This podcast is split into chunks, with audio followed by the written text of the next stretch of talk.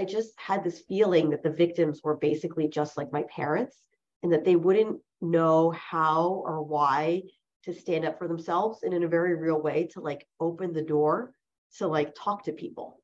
Like the victims that were being attacked, who were Asian Americans, existed in corners of our society where they didn't trust institutions that we should trust. Good morning. This is Epicenter NYC. We connect our communities to news, information, and each other. I'm Andrea Pineda Salgado. Jennifer Wu is a partner at a law firm by day with an active pro bono practice representing victims of anti Asian hate by night. Growing up, Jennifer realized that her parents did not want to be perceived as Asian. It was the 80s and the height of anti Japanese sentiment, as the Detroit auto industry blamed Japanese automakers for taking away their jobs. And much like today, anti Asian hate crimes were on the rise. As she pursued a career in law, Wu always gravitated toward representing people who she thought were underrepresented. Now she feels it's more important than ever to support her community. Today, I talked to Jennifer about how she began representing victims of anti Asian hate, some of her high profile cases, and of course, what New Yorkers can do to help. My name is Jennifer Wu. Um, I am a founding partner at the law firm of Groombridge Wu, um, which we founded in November of last year. I am a patent litigation partner, which means that service primarily biotechnology and technology companies, but I have an active pro bono practice um, representing primarily victims of anti-Asian hate. I believe that it might be true now, but it was a time at which we represented every single Asian American victim who had died in New York City of anti-Asian violence. Um, and that's not limited to hate crimes, but of anti-Asian violence. So the first victim, um, which is I think in you know kind of since the pandemic in recent times, was Yao Pang Ma, who was the gentleman in Harlem who was collecting cans um, we also represent GuiYing Ma, who was the grandmother who was sweeping the street when she was hit with a rock, whose sentencing I recently spoke at. We also represent, I think I can say this now publicly, but we represent the family of Michelle Go, who was the woman who was killed in the subway. Um, there's some non-public representations I can't discuss, but we also represent Eva Zhao, who is the widow of Wen Yang, who is the gentleman who's a delivery worker in Forest Hill, Queens, who was shot. So there are other representations, and we certainly do represent people who did not die from the attacks, but those are some of our notable representations I think that people have read about in the media. And can you tell me what led you to do this pro bono work? Because I know your your day job is completely different from this. Um, so can you tell me a little bit more about what led you to it? So I'm from New Jersey, and I grew up in a you know relatively middle class neighborhood, but without a lot of Asian people in the neighborhood. And um, when I was growing up, um, it was the 80s, and uh, there was a lot of anti Japanese sentiment. So, those of you who are younger may not remember this, but there was a period of time in which the Detroit kind of auto industry believed the Japanese automakers were taking away their jobs. And it was very, very vicious. Um, there was even the famous case of Vincent Chin, where there was a Chinese person who was beaten because they thought he was Japanese and he died um, but no one ever went to jail for his death because the jury didn't, the jury or judge didn't convict. And so I wasn't aware of that case growing up. I don't think my parents, like, there wasn't the internet.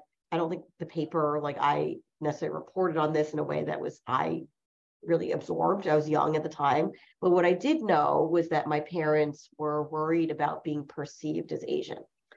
And the reason I know this is because um, we had in our car, we drove um, a station wagon and you there was like a big rear view mirror as you would have in like use like you know red leather seats and things like vinyl not not even leather.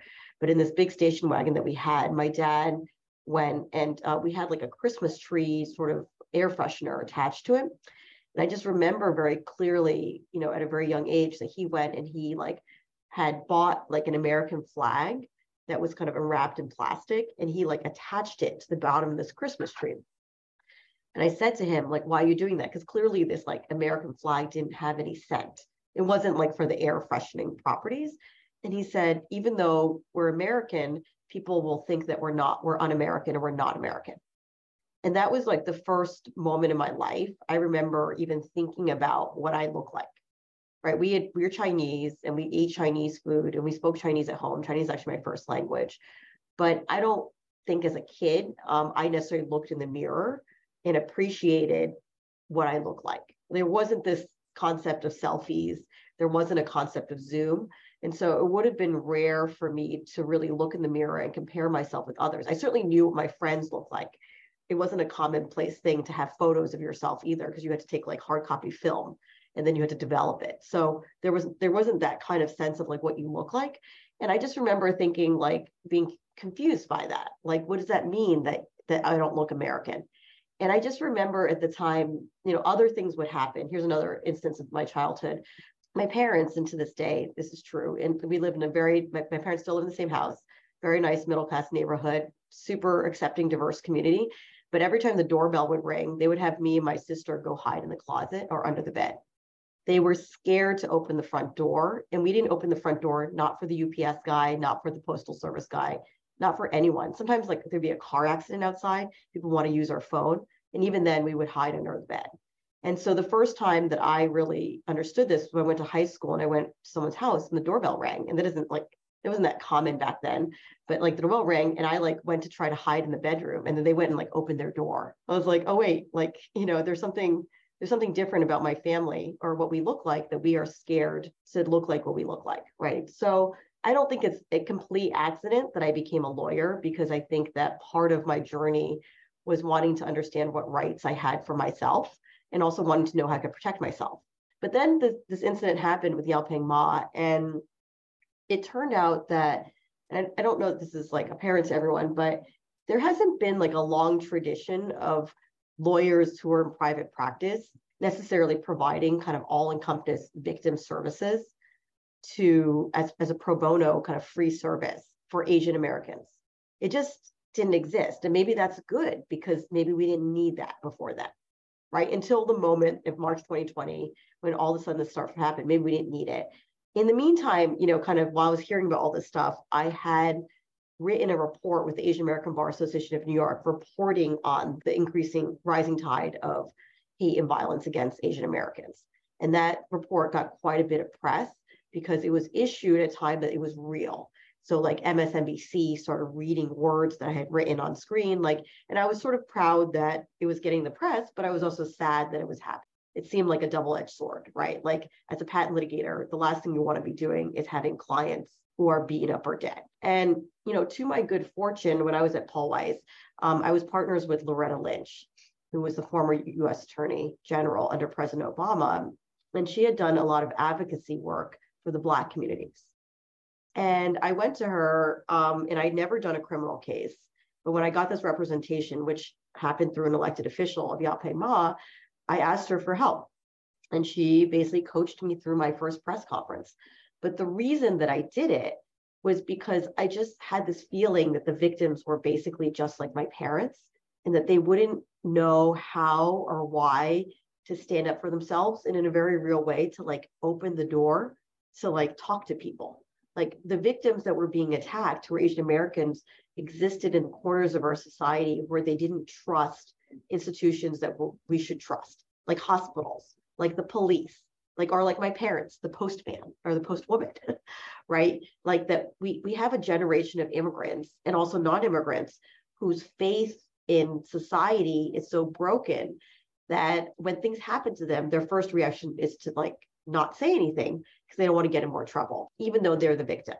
So in the case of Yaopeng Ma, when his widow first got notice that he was in the hospital, he'd been beaten up and he called his wife. Then she got a call. She was actually working a job as a 24 hour caretaker. And instead of calling her boss and saying, My husband's in trouble, I need to go to the hospital, she just stayed at her job and waited for her shift to end and then went to the hospital. And I, I just I just point that out as a sense of like power dynamics which is people who are in a position of not pushing back, they actually don't know how to speak up in a way that they feel like they have rights. And then all of a sudden they're being thrust into this huge media firestorm. And all these people want to talk to them. There's a district attorney, there's the New York Police Department, sometimes the mayor is calling, sometimes your congressperson is calling, the media is calling, like CNN, Fox, New York Post, right? And then there's all these kind of potential lawyers who want to sue the city who say, hey, let me be your contingent fee lawyer and I'll go get money for you or whatever it is. And everybody's trying to help. I, I don't doubt that everyone's trying to help, but we I felt that there was a role, and clearly there was, because we filled that role of somebody who does this for free. Like I am in the incredibly fortunate position of being a law firm partner, which means I don't I don't need to be paid for my services. That everything I do is really for free. And in fact, I can't be paid for it.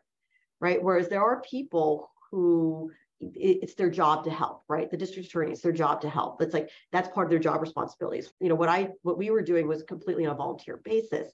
And I think the reason that the relationships, you know, kind of that we we got these was that we treated these not as a way to talk to the media. In fact, it's it's rare for me to do a media interview about these issues.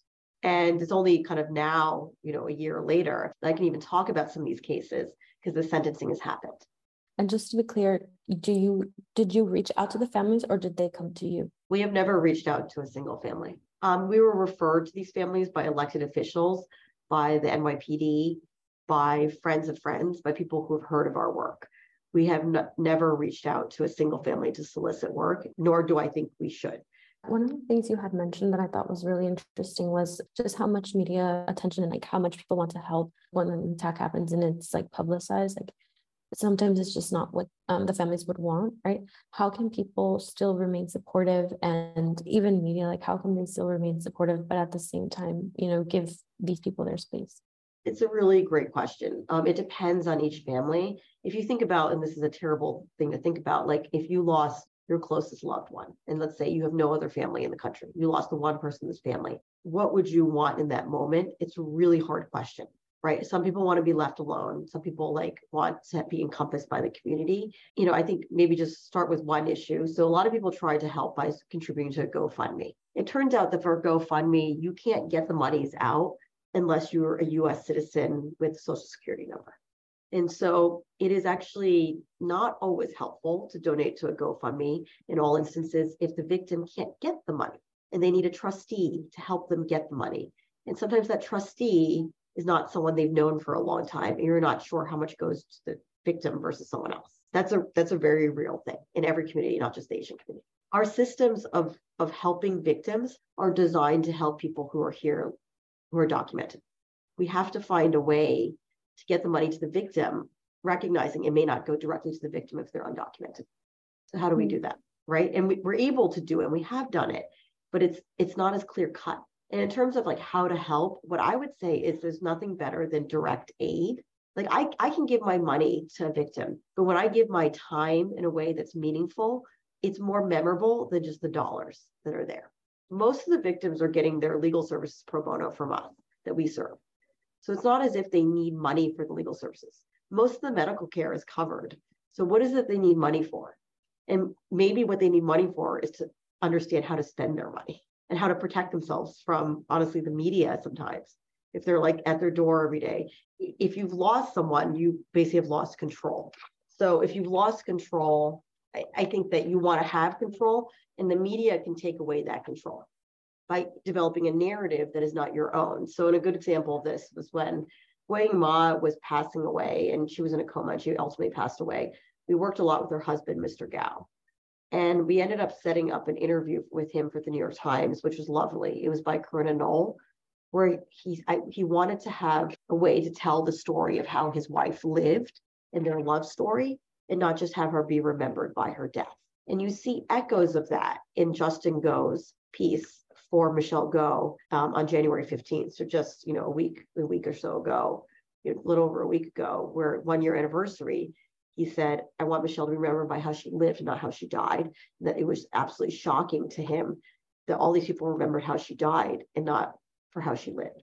Right. So I think the media can be very helpful, but the media in the moment of death, because of the shocking circumstances of how these Asian victims are dying in the subway or by beaten on a head by a rock, the gruesome, just sort of like shocks the conscience nature of the of the death, um, the media can focus on things that for the family aren't helpful to the grieving process. And what are some of the lessons that you personally have learned while working with these folks?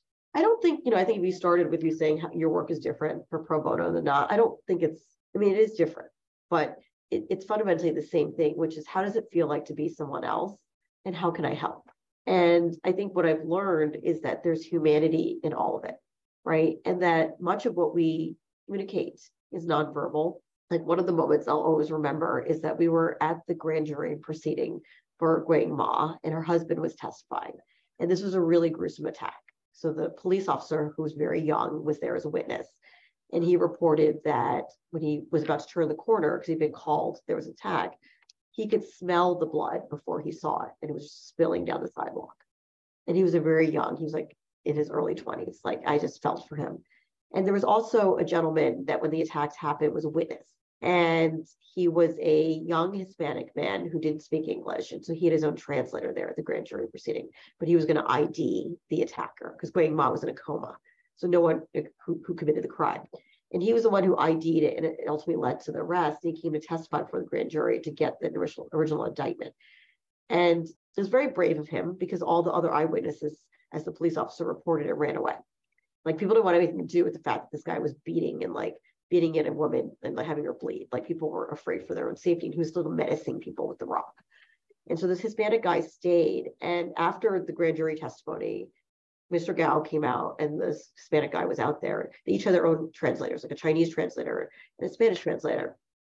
And I said to Mr. Gao in Chinese, this is the man who saw the attack and reported it to the police. And he's here to confirm that the defendant is the guilty party or like, you know, is the person who should be charged with this.